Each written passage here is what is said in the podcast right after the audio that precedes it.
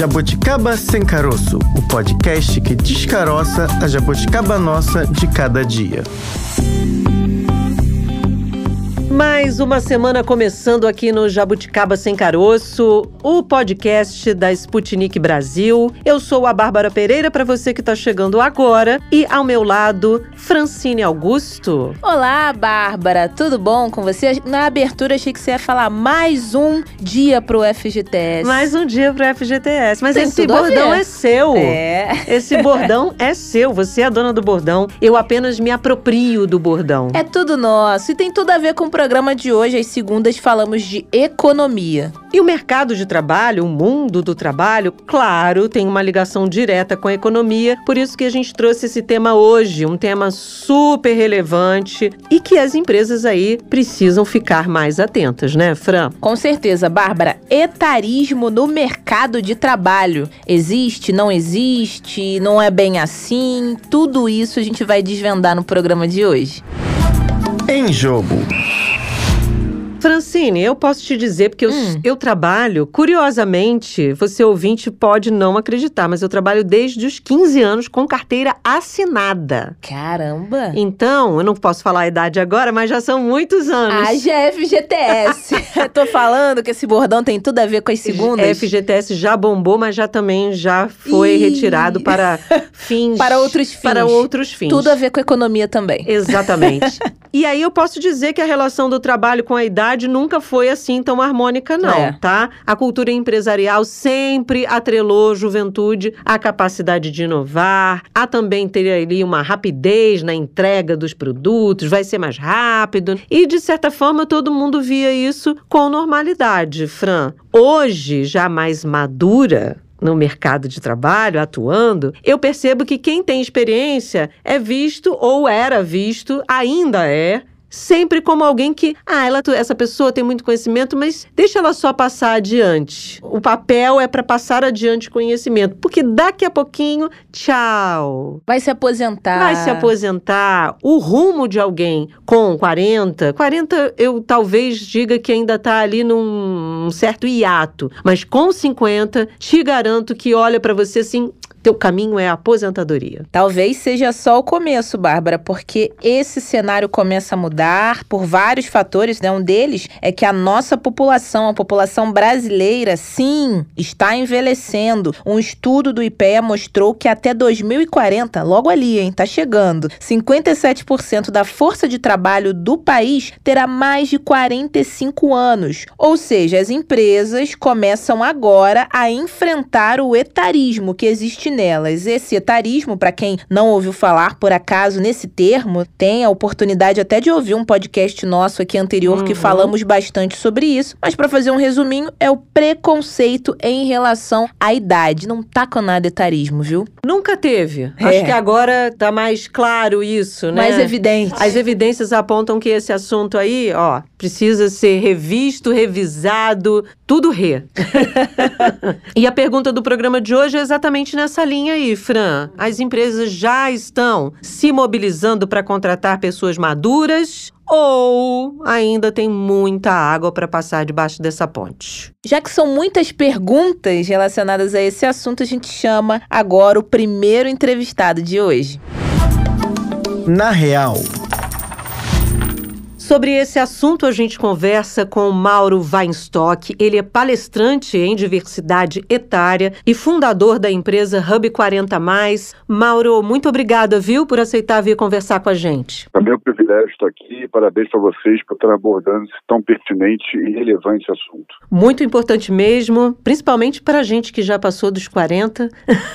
Eu estou aí enquadrada nesse perfil. E Recentemente, um, uma pesquisa do IBGE apontou que houve um aumento de pessoas com mais de 40 anos no mercado de trabalho, né? A inclusão dessas pessoas no mercado de trabalho. A gente sabe que até pouco tempo atrás o mercado tinha um pouco um hábito não só de descartar as pessoas mais velhas, à medida que elas iam envelhecendo, amadurecendo, essas pessoas eram geralmente substituídas por pessoas mais jovens, por uma série de fatores. Tem a questão salarial, tem a questão também de dizer que talvez essas as pessoas estivessem desatualizadas, e isso parece que está mudando, né? Felizmente esse cenário está mudando, né, Mauro? É, sim de uma forma que a gente fica muito feliz né, com esses números aí do IBGE de contratação, mas por outro lado a gente verifica também, de acordo com uma outra pesquisa, de que 70%, 70% dos profissionais acima de 40 anos no Brasil, de acordo com uma pesquisa é, divulgada pelo InfoJobs, já sofreram preconceito no mercado de trabalho. Uhum. Então, esse trabalho é, tem que ser contínuo e é educativo. Nós falamos de etarismo,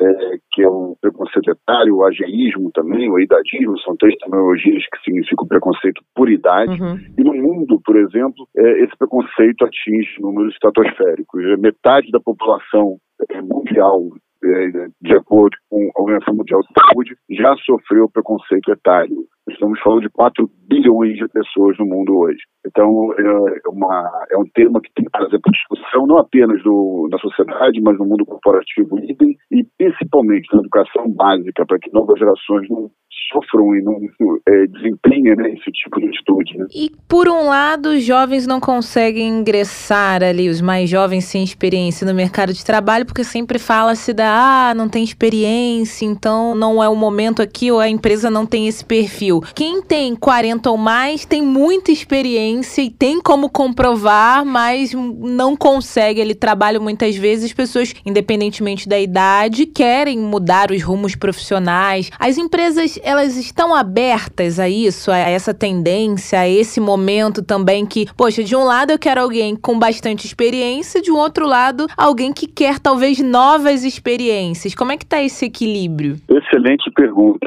Esse equilíbrio é o desejado de pessoas que têm determinadas experiências, como a tecnologia né, mais enfronhada né, no seu dia a dia, como os mais jovens, né, na teoria falando, como profissionais que já passaram por várias moedas, né, é, planos econômicos e inflações que chegavam a 3 mil por cento. Né? Então, cada uma das gerações tem muito a contribuir. E hoje nós falamos de quatro, cinco gerações no mesmo mercado de trabalho. E cada vez isso é uma tendência maior. Então, a integração entre as gerações, eu não digo conflito, mas a, a convivência harmônica entre elas é fundamental uhum. nesse processo. Então, esse é um dos principais desafios. A gente trabalha justamente para promover isso, justamente para promover essa conscientização, essa sensibilização das empresas, que essa absorção dessa faixa etária é, é fundamental, trazendo experiência, trazendo inteligência emocional, trazendo uma complementação é, técnica e também é, as soft skills já estão necessárias hoje, cada vez mais valorizadas, e hoje, na realidade, a gente fala sobre outro termo. Não é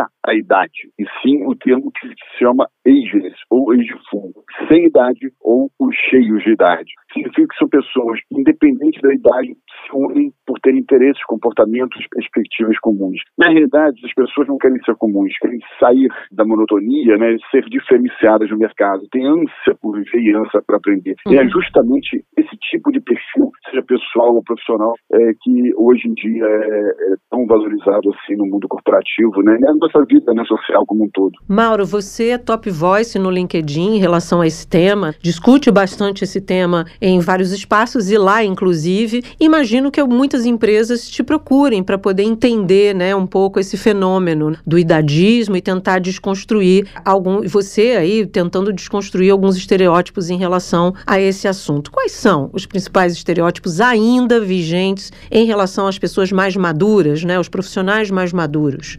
É, a gente tem que parar de colocar né, aqueles estereótipos ou formulações em caixinhas estereotipadas. Né? Olha, é, o profissional de tantos anos tem que agir dessa maneira, o profissional de tantos anos tem que agir assim. Antigamente a gente tinha né, aquele tripé que era educação, emprego e aposentadoria. Hoje a gente fala de educação para a vida toda, o emprego se transformou em trabalho e aposentadoria com 60 anos hoje não existe, porque a gente vai viver até os 100 anos. Uhum. Então, o que a gente tem que tentar promover, isso aí no nosso dia a dia mesmo, é justamente mostrar para as empresas que esses profissionais têm muito a contribuir para o dia a dia. E quanto mais eles conseguem transmitir, mais estão aprendendo, mais eles conseguem interagir. Eu faço muitas mentorias é, e a gente vê essa essa troca é fundamental. Essa troca entre as gerações, essa convivência, essa experiência é maravilhoso, porque enquanto a gente está falando de é, características como a tecnologia, como a vivência técnica, por outro lado, a gente está falando realmente de mudanças comportamentais. Isso é fundamental no dia a dia da empresa. Poucas são aquelas, infelizmente, hoje, que já perceberam isso. Então, essas que saírem na frente hoje vão fazer a diferença lá na frente. Né? Vão poder bater no peito e falar: olha, eu sou diverso. E essa diversidade não traz só um aspecto midiático, como muitas acreditam, mas sim, principalmente, o resultado em produtividade, um resultado em termos de rentabilidade, no final das contas. Então, é exatamente isso que a gente consegue promover. Mostrar para as empresas que o ganho dela é exponencial, o ganho dela é incrível em todos os seus aspectos, se ela trabalhar fortemente de maneira organizada e genuína o aspecto da diversidade etária também. E essa diversidade, né, aí a gente engloba tudo, idade, sexo, porque se fosse todo mundo igual, tiver todo mundo igual, pensando igual dentro de uma empresa, eu acho que tem que ter ali cada um pensar de um jeito. Eu acho que as empresas também, né, o empregador deve pensar que ele de alguma maneira ele tá dando uma oportunidade para essa pessoa 40 a mais, mas também é, ambos vão aprender aprender juntos, não, acho que também, aí você me corrija, você que entende bastante do assunto, não é levar um profissional com mais experiência, querendo, botando uma carga também nele, não, porque ele sabe mais, porque ele tá no mercado há mais tempo. Esse profissional, ele também tem muito a aprender, é uma troca de experiências também, não adianta botar todo esse peso em cima de quem já tem mais anos de vida, porque eles também, né, eles e elas vão aprender nessa nova empresa, né? Perfeito, a tua colocação foi, você não especialista que você colocou, mas ele realmente falou uma questão muito interessante. A reinvenção do. Um lado é a empresa, né? Outro lado é a reinvenção do polo é. profissional. Ele tem que estar adaptado. E aí entram alguns questionamentos que você colocou na, na, pergunta anterior. Se a adaptabilidade é uma das questões mais valorizadas hoje pela, pelo Fórum Econômico Mundial, o que dizer, então, um profissional que nasceu nesse meio onde não existia internet, onde não existia o Google, ele tem que se virar que, uhum. que, dizer desse profissional que nasceu numa, numa época é, em que ah, o, não existia celular, por exemplo, que não existia rede social, né, e tem que se adaptar. Então, essa adaptabilidade é uma característica natural desse profissional acima de 50 anos. Eu tenho 53 anos, me adaptei a tudo isso.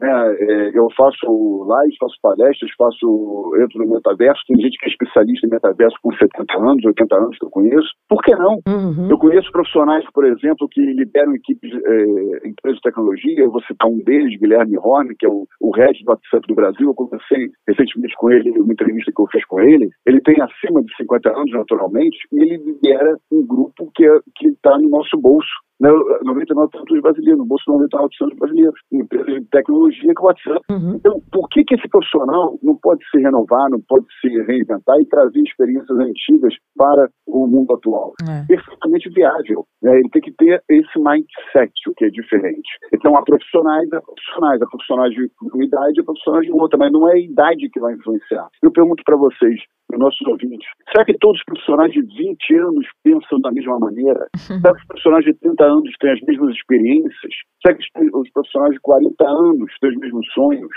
Será que os profissionais de 50 anos têm as mesmas perspectivas? Será que é assim que funciona? Um profissional que tem 80 ou 70 ou 60 pode pensar de maneira diferente da sua caixinha que a sociedade quer colocar ela. Você tocou num ponto interessante porque por pouco tempo atrás eu tinha uma chefe de 80 anos que entendia muito de inteligência artificial, muito mais do que eu que supostamente, por ser mais nova, né, porque tem essa regra aí, ah, como é mais novo vai entender desse assunto. E não necessariamente, ela dominava o assunto com muita maestria e era capaz de é, passar isso para quem trabalhava com ela, né? Então, esses determinismos de dizer, ah, por ter a idade tal sabe isso ou não sabe aquilo, é que precisam ser desconstruídos, né, Mauro? Exatamente. Eu vou citar um outro exemplo para você. O Walter Longo, que foi presidente da Editora Abril durante muitos anos, ele é especialista hoje no metaverso, ele tem acima de 70 anos.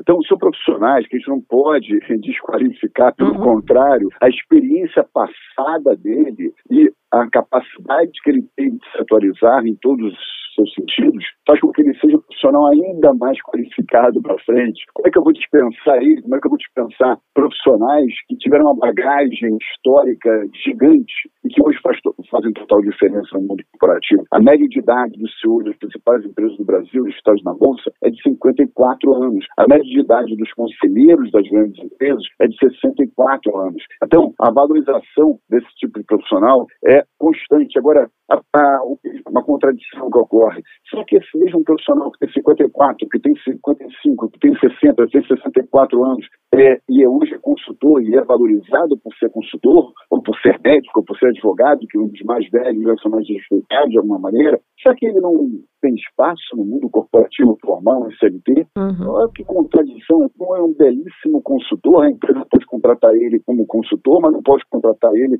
como CLT. Então vamos parar de, nós temos que desmistificar o, o tempo todo isso. Outro aspecto interessante é, aposentadoria compulsória. Será que aquele profissional que tem 60, olha, 61 anos hoje uhum. no Brasil né, é uma, uma criança? Né? Antigamente, na década de 40, a gente vivia até os 40, 45 anos, né? a expectativa de vida. Hoje já vive até os 100 anos. Então, um profissional com 60 anos hoje, por exemplo, ele tem que se reinventar, ele tem que estar atualizado, ele tem que trabalhar, ele tem que gerar retorno financeiro para ele até os 100 anos que ele vai viver. Como vai ser o equilíbrio dele em termos de saúde física, saúde emocional, saúde relacional, saúde financeira? Financeira, né, saúde espiritual até. Então, eu entro outra vez na aposentadoria compulsória. Esse profissional que vai se aposentar aos 60 anos, por exemplo, por quê? Por que que, ao apagar a velhinha de aniversário, quando ele completa anos, o que, que mudou na vida dele de um dia para outro? Ele tem que levantar obrigatoriamente da cadeira e ir para o conselho da empresa, porque ele é respeitado no mercado, entrega resultados e tem que sair obrigatoriamente daquele cargo que ele está ocupando como presidente. Será que não é o contrário? Ele tem que ser valorizado e fazer uma festa em homenagem a ele, que ele conseguiu ter uma trajetória profissional que o qualifique para ficar sentado lá. Você está trazendo uma coisa interessante que eu já vi uma empresa que criou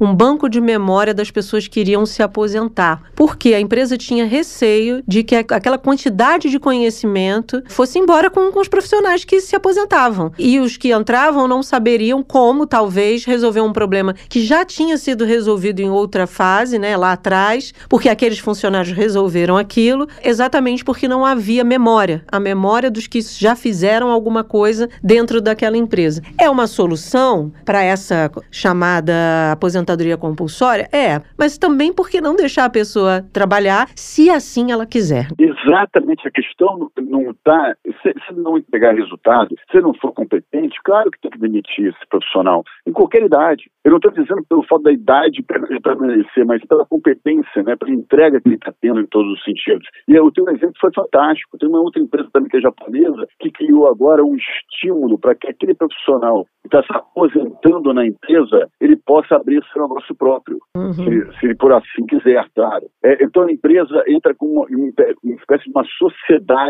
com aquele profissional que está se aposentando. Então, além da aposentadoria, ele recebe um estímulo para abrir um negócio próprio. Imagina, que empresa faz isso no Brasil né, hoje em dia? Mas a tendência toda é essa. A tendência são esses profissionais, muitas vezes, trabalharem por hora, trabalharem por é, período. Né? Muitas vezes ele tem um neto, tem um familiar né, que ele quer cuidar. Ou, uhum. né? Hoje em dia, a gente está falando de um profissional de 60 anos, pode ter um pai, uma mãe com 80, né, com 90 anos, e às vezes ele precisa de um tempo. Ele precisa também estar tá com neto né, na, na, outra extremidade. Né? Ele pode querer é, viajar, ele pode ter um propósito de vida para realizar um trabalho voluntário, tudo isso é viável. Então, hoje em dia, há modelos, inclusive, é, por hora, ou por projeto, ou por período, Uhum. Isso vai ser a tendência maior no mercado de trabalho. Né?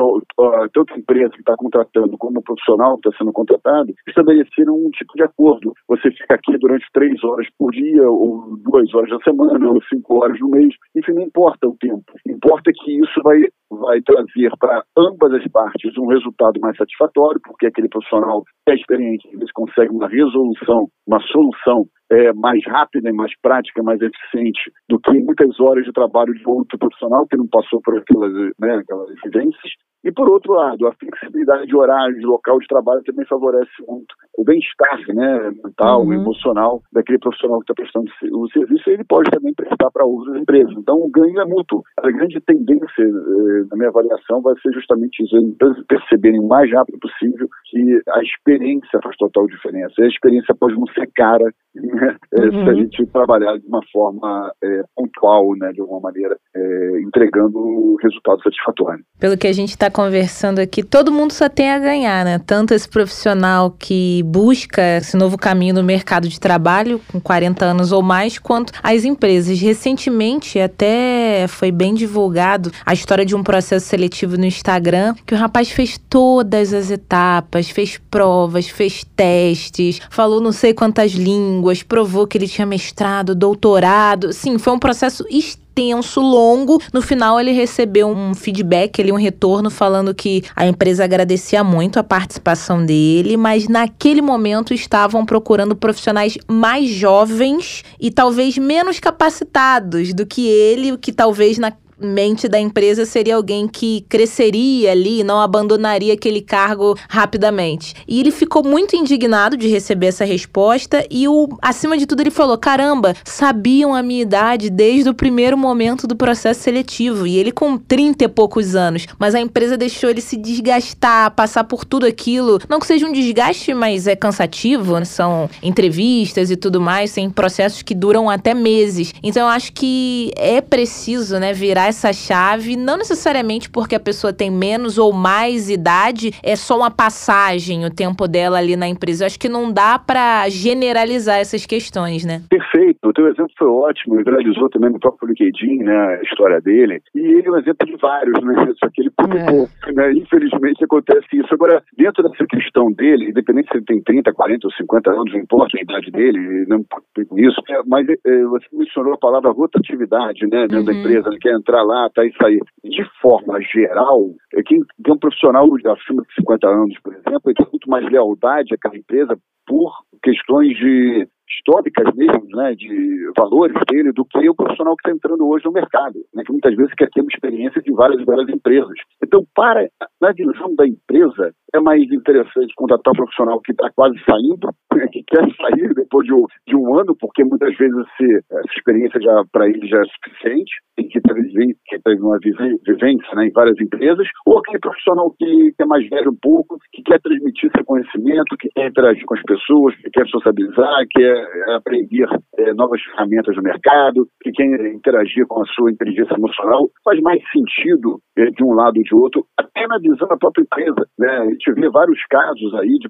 de é, pesquisas né, demonstrando que profissionais hoje no Brasil demoram em média 22 meses em cada empresa, ou seja, não chegam nem a dois anos, em média, dentro das empresas. Então, que profissional é esse? Antigamente a gente vivia uma época em que o profissional ficava 10 anos, 20 anos, e quando não era 10 anos ou 20 anos, era mal visto no mercado, né? porque saiu muito rápido daquela empresa. O que, que aconteceu com esse profissional uhum. né, daquele trabalho que estava oferecendo? Então, é, mudou. Eu não quero entrar aqui no, no conceito né, de certo ou errado, cada um tem a sua filosofia, né, tem a sua perspectiva, seus objetivos, é, mas a visão da empresa, é um profissional que tem um valor intrínseco agregado a isso. Né? Tem uma experiência conquistada em vários anos de vida e profissional. É, isso não se aprende em cursos, né? isso não se aprende em uma sala de aula. Isso aprende com vivência, com erros e acertos. Eu até costumo falar que é nosso grande desafio hoje não repetir os erros antigos, mas tentar criar erros novos. Está aberto para criar erros novos. Então, essa é que eu acho que é a mentalidade que nós temos que ter sempre, né? Aprender com tudo e com todos o tempo todo. E, por outro lado, criar. Por exemplo, eu falo de mercado de consumo. É, se esse profissional acima de, vamos supor, 60 anos, ele está empregado numa telecom, isso favorece demais a interação com profissionais, com consumidores mais velhos. Uhum. Então, querendo comprar aquele celular, por exemplo, a identificação com aquele vendedor, a linguagem, uhum. a forma de se comunicar, né, de trocar, de explicar, faz muito mais sentido um 60 mais explicar para outro do que um jovem, por exemplo, que tem uma linguagem diferente. Né? A mesma é. coisa de um jovem atender é, outro jovem, né? ou de profissional mais velho atender um jovem. Né? É uma questão de linguagem, uma questão de, de objetivos. Então, se as empresas perceberem que é, esse tipo de adequação vai muito além da via profissional e entra também na esfera de mercado de consumo, isso é fundamental. Né? Isso vai fazer total diferença. O Festival de Cannes, antes da pandemia, foi um festival de universidade do, do mundo, ele alertou justamente para isso, para o negligenciamento das empresas em relação ao consumidor acima de 50 anos, que são os maiores consumidores do mundo. Então, tudo isso faz total diferença. Né? Quando você consegue interagir de maneira assertiva, quando você contata aquele profissional, quando você é, direciona algum tipo de serviço ou produto específico né, para aquela time faixa etária, tudo isso promove uma valorização da marca empregadora de um lado e do mercado de consumo de outro, né, na venda do produto e do serviço. Mauro, a gente está fechando aqui a ah. nossa conversa. Infelizmente, o tempo de, né, o tempo de comunicação aí nos podcasts é um pouquinho mais extenso, mas ele também tem o seu final. mas a gente queria te perguntar o seguinte: é, a pessoa que está ouvindo a gente, que tem 40, acima de 40 anos, 40 anos ou mais, que pensa, ouviu a gente se empolgou, né, para tentar se recolocar nesse mercado. O que, que você diria para essa pessoa? Principalmente para enfrentar barreiras de preconceito, já vivenciou algo nessa linha? O que, que você sugeriria para essa pessoa que ouve a gente? Excelente. Primeiro, ter um autoconhecimento. Entender os seus pontos fortes, seus pontos fracos, entender o faz bem e o que aquilo pode se diferenciar perante o mercado. Juntando tudo isso, que a gente até tem um conceito chamado Ikigai, né, do japonês, né? Juntando tudo isso, colocando a interseção nesses pontos, é, ele começa a ir para o mercado, entender como ele pode se comportar. E aí entra uma ferramenta que eu acho incrível, que é o próprio LinkedIn. É, uhum. Quando eu falo de LinkedIn, eu estou me referindo não só ao perfil adequado nessa rede, que é uma rede profissional que hoje reúne 58 milhões de usuários apenas no Brasil, mas, sobretudo, a interação, o networking, a marca profissional, porque a gente é muito mais do que o nosso sobrenome corporativo, a gente tem um uhum. sobrenome real. Uhum. Então, ele tem que se projetar no mercado de maneira frequente e assertiva. É, e fazendo isso, consequentemente, transmitindo seu conhecimento, sua, sua experiência, vai ser reconhecido e pode ser uma referência no mercado. Então, eu acho que esses são os, os pontos que são gratuitos, não envolvem nenhum tipo de dinheiro, de custo, mas que é, faz total diferença no dia a dia dele. Seja na recolocação, seja fazer uma parceria, seja com vontade de abrir um negócio próprio. É, o LinkedIn é uma ferramenta extraordinária né, para poder alavancar a sua carreira. É, e está aberto, claro, para reinvenção. Uhum. Hoje a gente tem pesquisa que demonstra que a gente vai se reinventar quatro, cinco, seis vezes ao longo da vida profissional. A gente pode mudar de carreira pode fazer uma formação com 50, 60, 70 anos, pode fazer curso. O importante é a gente estar vivendo plenamente isso. É a gente estar absorvendo conhecimento e vendo como isso pode ser aplicado de maneira mais intensa e, e eficiente.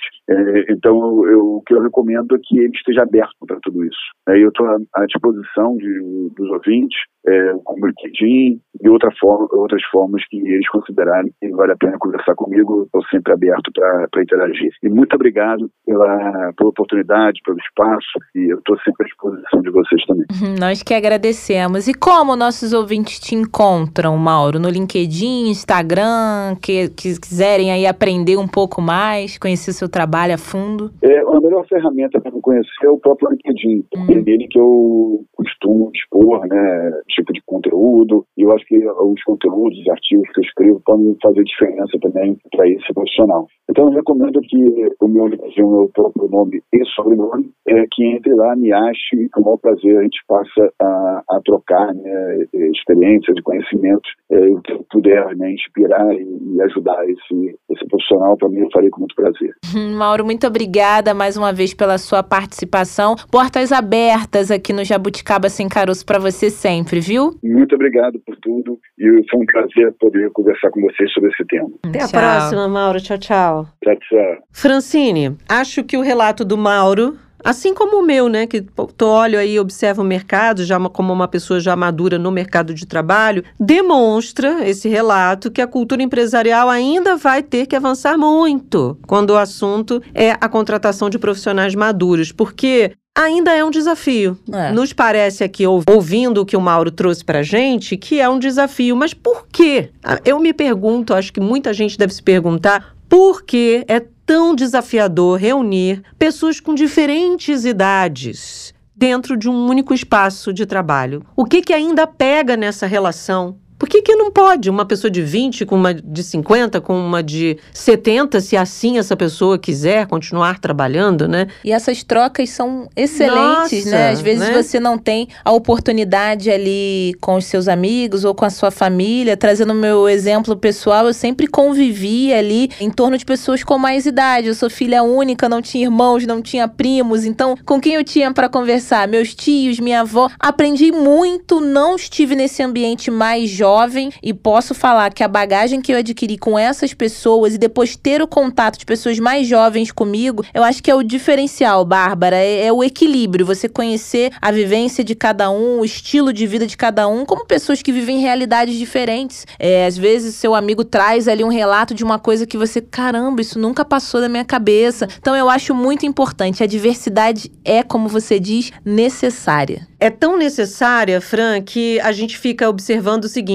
ah, se você é um grupo homogêneo, que todo mundo é igual, com as mesmas idades, com as mesmas vivências, com... o, como é que você vai aprender? É. Que olhares você vai ter? Talvez você vá olhar para a mesma direção o tempo todo, quando você poderia estar tá com um ângulo aberto, olhando para vários caminhos. E aí, você quer ser assim? Eu por exemplo, que sonhava ser antropóloga, a antropologia já diz isso. Você quer conhecer o mundo para observar outras culturas, outras formas de vida e tal. Será que no seu dia a dia você não pode ter esse olhar, né? É. De, diferente ser algo que te chame atenção para que você possa ver a vida de, de diversas formas? Eu não quero ter um ângulo só. É isso que queremos, Bárbara. Acho que isso também é o desejo de muitos outros que nos ouvem agora. Vamos entender ainda mais, né, sobre a dificuldade de reunir todos ali, diferentes no mesmo espaço, diferentes idades, diferentes profissionais. A gente foi em busca aí de algumas respostas com mais uma especialista em recursos humanos. Vamos conversar com ela. Alguém me explica?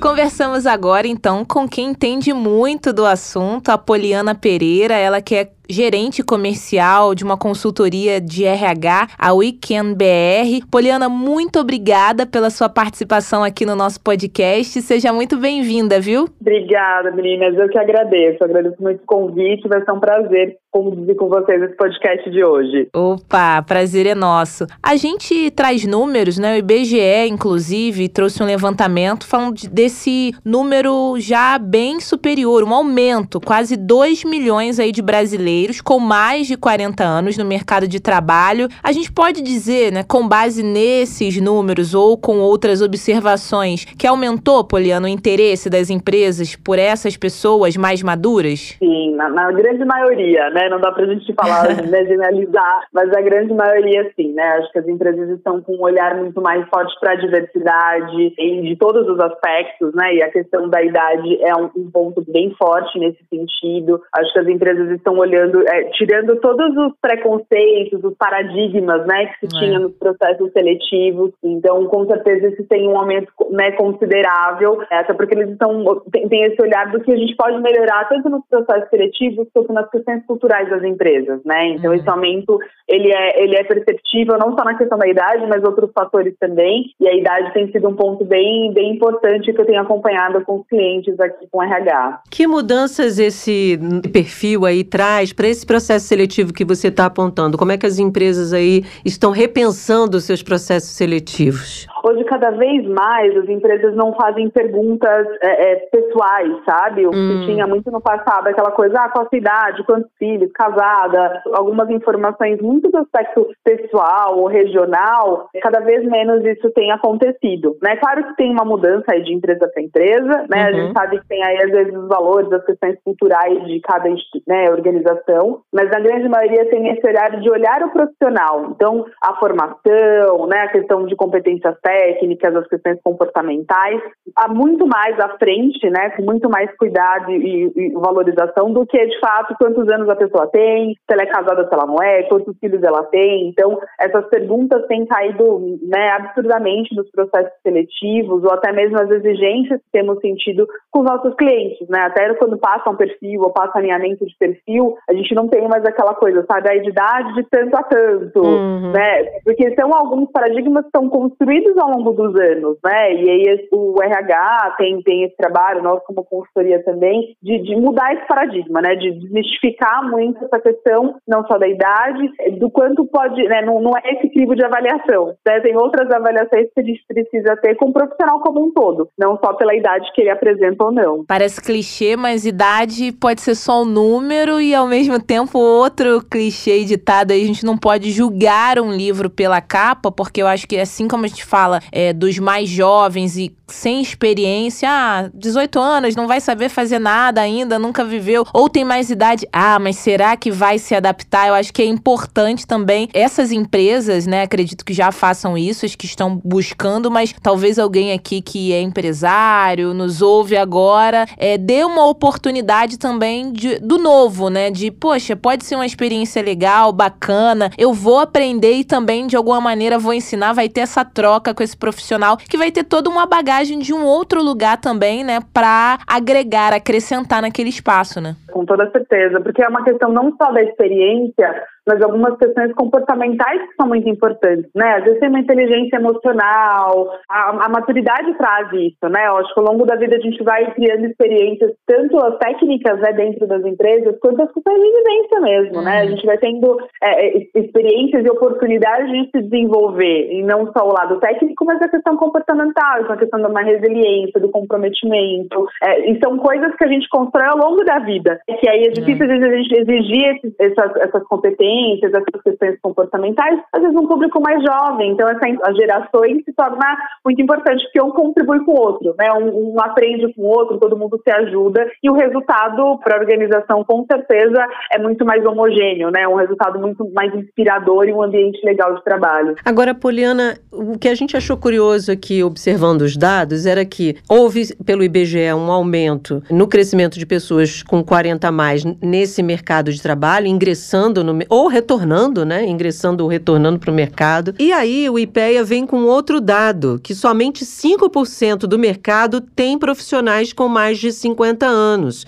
Poliana, o que, que, explica essa diferença? Qual é a diferença de uma década, né? Por que o mercado olha diferente para alguém com 50 anos ou mais? Acho que reflete por o preconceito, eu diria, uhum, sabe? Uhum. É, e, né, todas aquelas coisas de que ah, a pessoa está perto, né? Tem uma experiência, não vai saber lidar, ou não está tão atualizada né, a gente tem um fator que é a questão das lideranças, né? Então, cada vez mais a gente tem nas organizações lideranças jovens. Uhum. As profissionais que entraram como trainee ou profissionais que foram galgando espaço dentro das empresas e são líderes jovens, que às vezes tem até um preconceito, né? Como eu vou mandar, né? Como eu vou orientar, como eu vou ser gestor de uma pessoa que, sei lá, tem idade para ser minha mãe. Então, tem alguns preconceitos, alguns rótulos que infelizmente ainda existem em relação a isso, é, alguns paradigmas muito do passado, muito, muito, conservadores, naquela coisa até de própria aposentadoria, que tinha, ah, mas essa pessoa tá talvez presta de se aposentar, Sim. ou essa pessoa tá acomodada, ou essa pessoa. São rótulos que, de fato, a gente precisa ter a oportunidade de conhecer esses profissionais,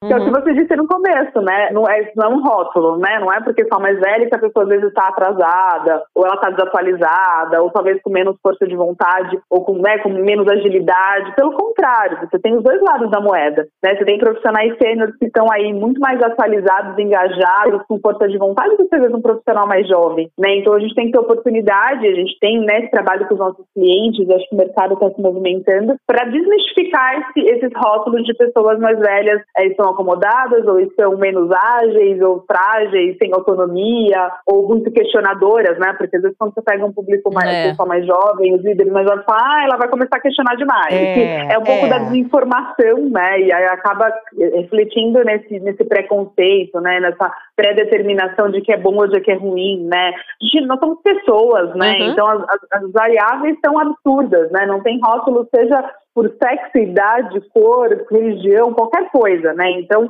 é, precisa ter esse olhar, mas eu acredito que tem muito isso. E, e, até a questão da faixa etária, quando a gente fala até da questão da expectativa de vida, a gente falar de muitos anos atrás, a expectativa de vida de fato era muito menor do que é hoje. Sim, sim. Né? Então, e a economia ativa também. Até quando a gente fala das mulheres, propriamente dizendo, né? Se a gente traz um, até num viés de gênero também, a gente não tinha há, há muitos anos atrás uma participação tão presente de mulheres e de profissionais com mais de 50 anos no mercado. O profissional estava, ah, tá quase para se aposentar, ou tinha aquela cultura, eu acho que um dos fatores que implica muito nisso é que ao longo dos anos mudou muito aquela cultura da pessoa entrar e se aposentar na mesma empresa, uhum. né? Ficar muitos anos na mesma empresa, então isso era super valorizado, era uma, uma característica muito presente. E hoje não, né? O mercado está muito, muito volátil, está muito rápido, as coisas mudam, as coisas se atualizam. Então, acho que essa questão da transição de carreira, ela tem sido preocupante, né? E alarmante quando a gente traz esses números, e justamente por conta desse viés né? Não, não é uma questão do que ah, a pessoa trabalha com mais de 50 anos, mas é aquela pessoa que está lá 15, sabe? Ela entrou com 30,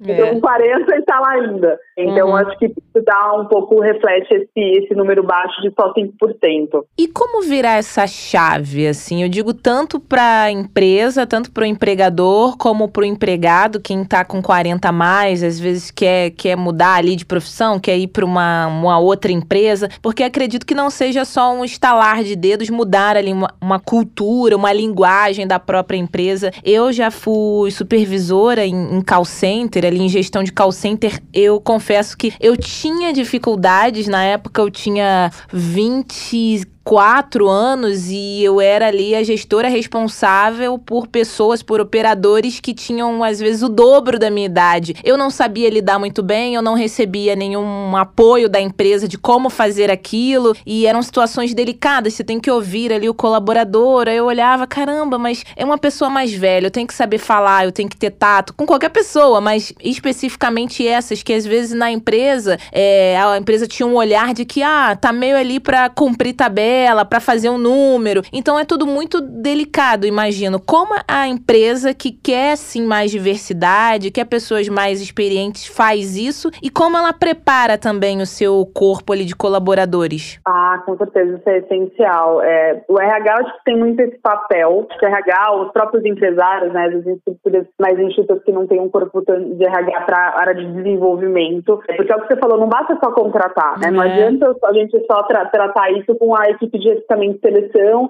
que vai fazer entrevista, né, psicólogo ali está contratando o profissional, mas a empresa como um todo. Então, preparar para que essa pessoa também seja bem recebida, seja acolhida, ela tenha, ela tenha subsídios ali, ferramentas, né, estrutura para que de fato ela desempenhe um bom trabalho. Então, é, essa questão da construção, acho que o RH tem um papel muito importante, né, o RH, o de pagamento, enfim, quem ali está responsável por pessoas naquela organização, tem que fazer um acompanhamento diário, né, um acompanhamento frequente com essa, com essa questão porque justamente essa, essa troca de, né, entre as gerações ela é conflitante. Acho que entra muito essa questão dos valores pessoais, dos paradigmas que a pessoa tem, né? Do, da que até como eu vou lidar, como eu vou, vou, acompanhar. Então tem muito do da pessoa, e às vezes a pessoa de fato não está preparada ou não sabe como lidar, porque hoje a gente está num movimento né, da população muito sensível, né? Então tudo às vezes toma uma repercussão, uma tratativa maior do que se é, né? As coisas estão cada vez mais uhum. apuradas. Então precisa ter um cuidado, acho que, da empresa de valorizar a pessoa, né? Acho que empresas que valorizam o profissional, valorizam é, é, como pessoa, como material é, é, intelectual, operacional, né, ou de entrega, de resultado, e não olha simplesmente, né, ah, qual, que, qual que é a idade, que é isso, que é aquilo, acho que consegue ter um, um olhar mais humano, uma relação mais humana com esse profissional. Claro que sabe, né, a pessoa que está fazendo essa estruturação, esse acompanhamento na RH, conseguir orientar seus colaboradores, que tem as duas frentes, né? Tanto o jovem que vai lidar com uma pessoa mais sênior, quanto o sênior também que às vezes vai lidar com uma pessoa mais jovem e fala, meu Deus, que absurdo, ou se sentir não uhum. acolhido, ou não fazendo parte. Então é um trabalho muito forte, assim, e é uma coisa que traz muito resultado para a empresa, porque são pessoas econômicas, eh, na verdade não só para a empresa, mas para o Brasil como um todo, né? Para a população como um todo, porque são pessoas que estão com mais tempo economicamente ativas. Então isso acho que contribui para o mercado, né? De uma maneira geral, para a economia de uma maneira geral, ter esses profissionais atuantes, né, e trabalhando, então conseguindo delegar e, valorizar cada é, experiência que esse profissional tenha. Né? Então as empresas também conseguirem entender que para aquela função, para aquela área, para aquele ambiente faz sentido também ter aquele profissional com aquela determinada experiência. Porque também às vezes a gente acaba tentando muito, se arriscando é. e colocando a pessoa no lugar errado, né? Pois é, e também tem um fator, né? Muitas empresas falam, olha, é, talvez pensem, isso vai dar muito trabalho, é muito desafio misturar todo mundo. É. Então vamos optar por um grupo ou por outro grupo. Isso acontece, Poliana?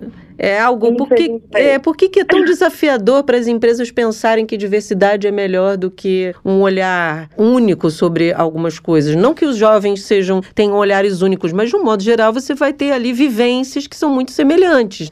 Exatamente. E um resultado muito semelhante, né? Uhum. Porque ele não são pessoas que estão dentro do mesmo, do mesmo do ambiente social, com acesso às mesmas informações, uhum. com a mesma experiência. E você. É difícil trazer um resultado diferente quando você está ali com pares muito iguais, né? Sim. É, infelizmente, é um, é um fato, assim, muito ainda presente. Acho que tem muito a ser desconstruído, muito a ser trabalhado dentro das empresas, para que tenha esse olhar humano e não né, de rótulos e é, observações já, né? Sem de fato conhecer aquele profissional. E no dia a dia, não olhar isso como um trabalho, mas como um investimento, né? Ainda mais quando a gente fala de RH, né? Uhum. Eu converso muito, né? A gente tem aqui reuniões diárias com o público, né? Diretores, gerentes de RH, e a gente vai absorvendo muito dessa preocupação que eles têm quanto desse desafio de não de misturar, seja a diversidade de uma maneira geral, lidar com isso para que de fato a gente tenha resultados diferentes na empresa, para que de fato todo mundo se sinta acolhido, para que todo mundo se sinta igual, porque não adianta às vezes você fazer uma contratação ou conduzir um processo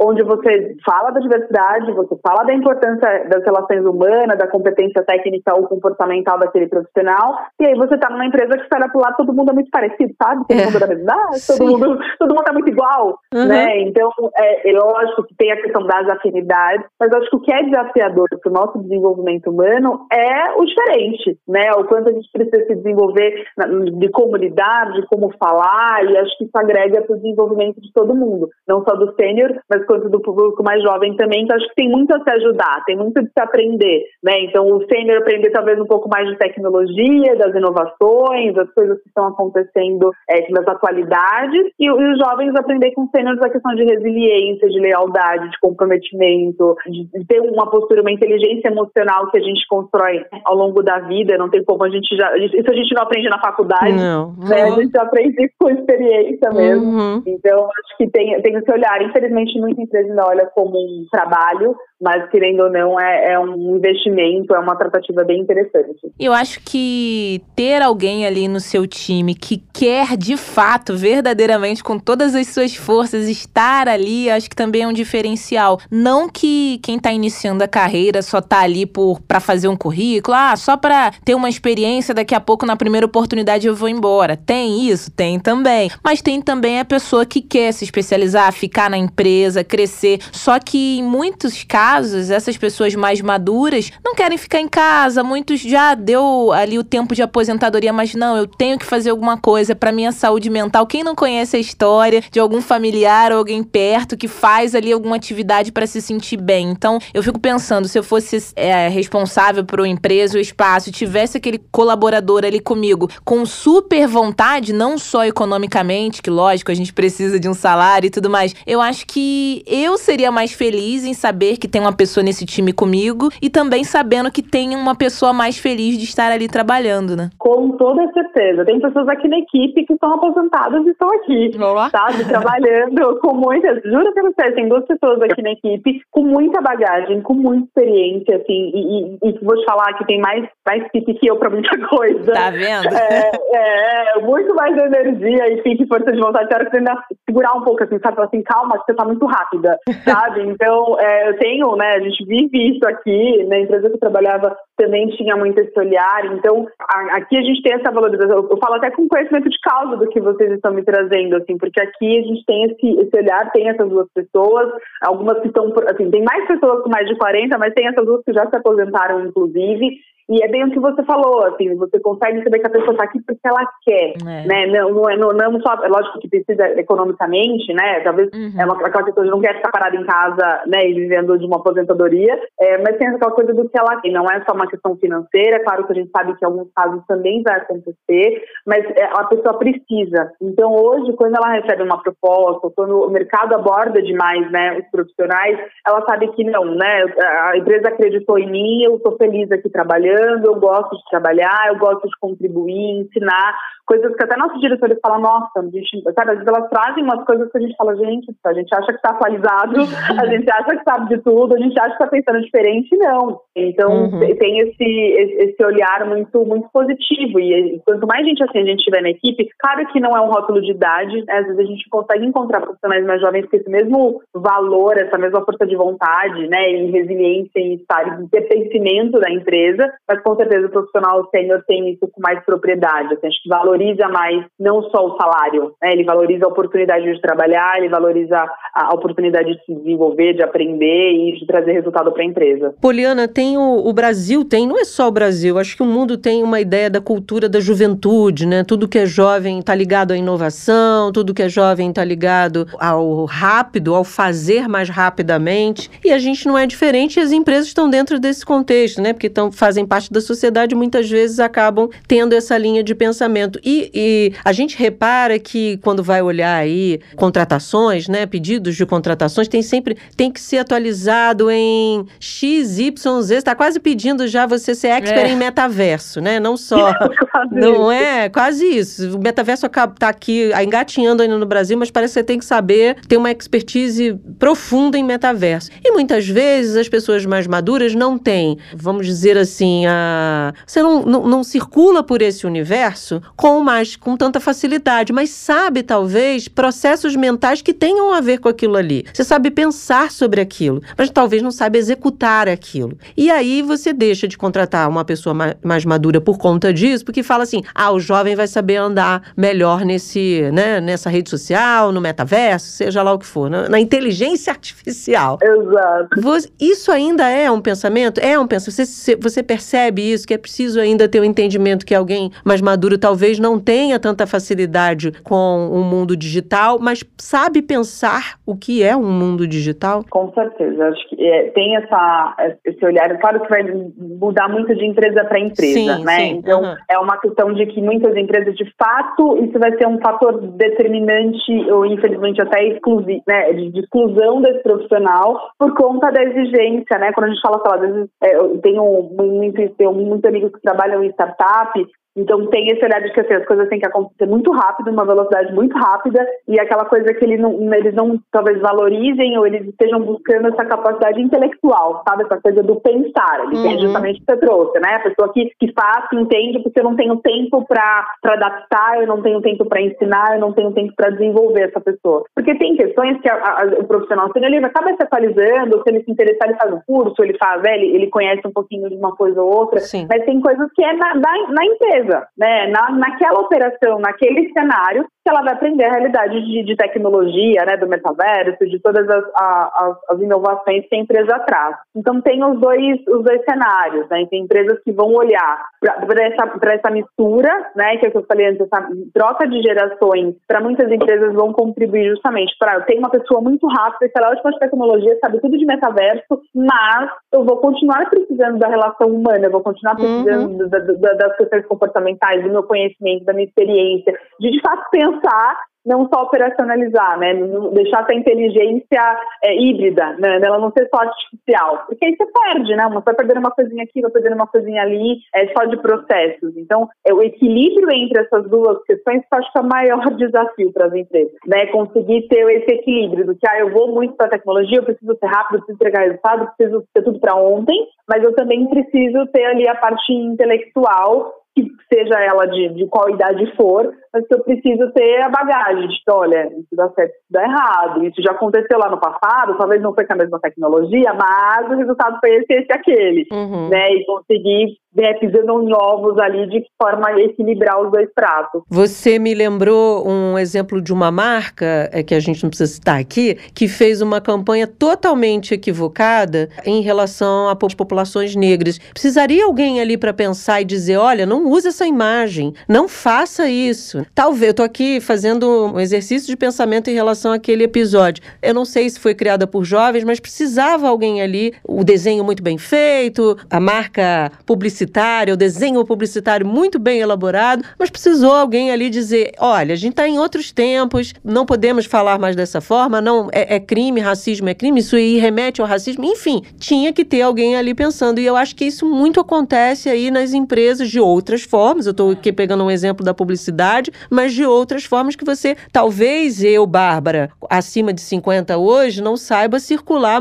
fazer um vídeo rapidamente no, no celular, mas eu vou saber dizer, ó, oh, esse enquadramento esse, não tá legal. Isso vai dar problema, porque, né, estamos temos outros, estamos em sintonia com outros valores hoje. Enfim, acho que é um pouco por aí, né, Poliana? Sim, sim. Acho que é muito daquela coisa da empatia, né? Acho que é, tem essa coisa de colocar no lugar do outro, porque às vezes quando você se, se limita a, a pensar com, com a sua cabeça, né, com, com seus valores, com a, sua, com a sua criação, com a sua formação, ou simplesmente entregar o que é pedido, você às vezes não consegue avaliar o que aquilo pode tocar o outro, né? Uhum. Acho que essa uhum. campanha é muito isso. Ela, ela, ela é muito inclusiva, foi muito inclusiva em um determinado aspecto, mas o quanto isso também gera de, de exclusão em outros aspectos, né? Sim. E isso em tudo, né? Até quando a gente fala assim, a gente está aqui falando né, de 40 mais, 40 mais, pode ser que às vezes um jovem se doa e fala, não, eles estão falando que jovem não é bom para o mercado de trabalho. Não, é. a gente está falando que não existe rótulos para o mercado de trabalho, né? Uhum. As pessoas não podem ser rotuladas por idade, por sexo, cor, religião, política, seja lá o que for, né? Porque dentro do ambiente de trabalho, por mais que a gente passe mais tempo às vezes trabalhando do que a nossa família, né? As questões de, de ambiente de trabalho são importantes e tudo mais. A gente está aqui para trabalhar, para prestar o nosso serviço e a nossa capacidade técnica e intelectual para, né, de, de comportamento para entregar aquilo. Então, é, é, justamente isso, acho que ter esse olhar, às vezes, da empatia, do pensar lá na frente, sabe? Porque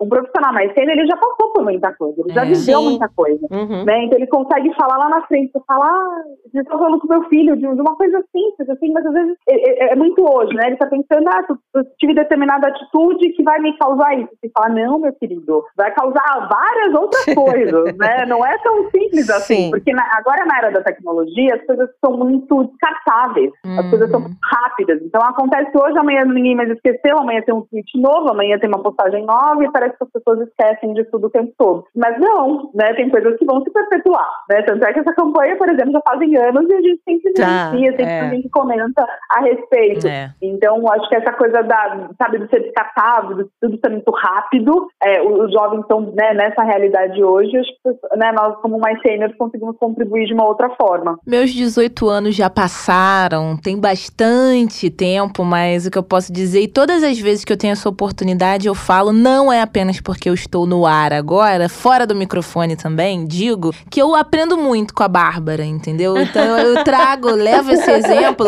e também eu, eu acho legal essa troca aqui, não jogando confete, como ela diz, às vezes ela pode ter ali alguma dificuldade, eu falo, não, Bárbara, faz assim, outro dia foi para assinar um documento, enfim, e eu também aprendo, eu acho legal, tanto ela dá esse retorno, que ela fala, pô, legal, Fran, essa, essa possibilidade que você me deu aqui não tinha pensado. E eu também falo para ela, Bárbara, nossa, ainda bem que você tinha dito isso, realmente você sabe das coisas. Eu acho que esse feedback, tanto para os colaboradores ali, os colegas de trabalho, quanto o gestor também dá esse retorno, eu acho que é legal aí para os 40 mais, para os jovens, porque sem retorno a gente também não sabe se está no caminho certo, se não tá, fica tudo muito confuso e as pessoas hoje em dia não verbalizam muito seus sentimentos, né? Então eu acho importante falar. Bárbara, eu aprendo muito com você. Ô, Poliana, eu tô adorando os confetes dela. Uma declaração hoje, de amor, Poliana. Poliana. Tô aproveitando. Tô adorando os confetes de Francine hoje, viu? Ai, que demais. Tô adorando fazer parte disso também. Tá vendo? Um momento especial na Jabuticaba Sem Caroço. Não poderia terminar esse episódio sem falar isso, mas queria agradecer também, Poliana, é, os seus esclarecimentos, sua participação. Com certeza nossos ouvintes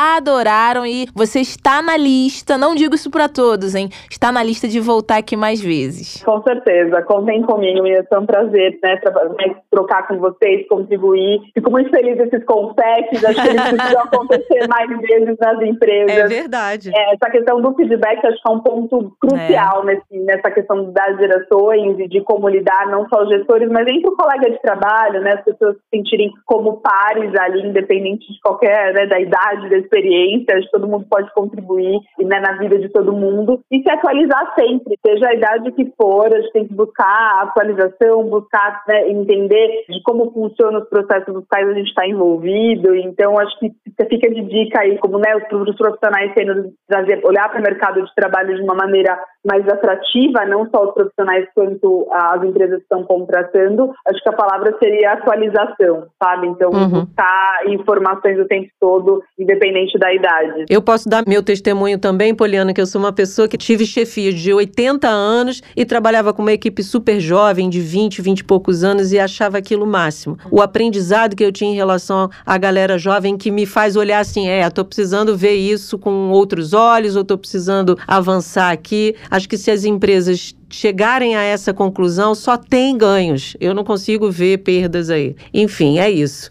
Poliana, foi ótimo. Volte sempre, ah, viu? Ai, conta comigo. Obrigada, viu, meninas? Um abraço. tchau, tchau. tchau. Outro, tchau, tchau. Acho que não tem outra pergunta a ser feita pelas empresas. Vamos falar sobre aceitar a diversidade? Eu acho Verdade. que é essa pergunta que as empresas deveriam talvez se fazer nesse momento. Porque os nossos entrevistados deixaram isso bem claro. Então, fica aí a pergunta, Fran. Abram suas mentes. Deixem o povo trabalhar aí. Quem fica parado é poste.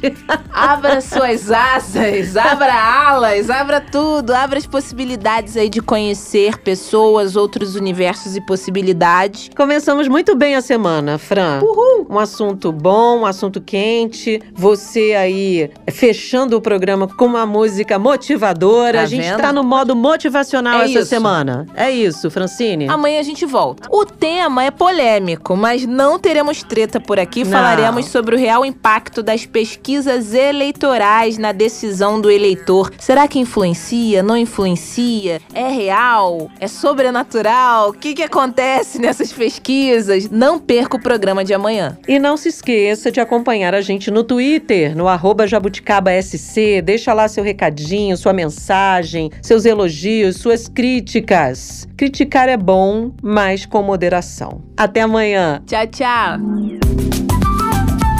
Jabuticaba Sem Caroço, o podcast que descaroça a jabuticaba nossa de cada dia.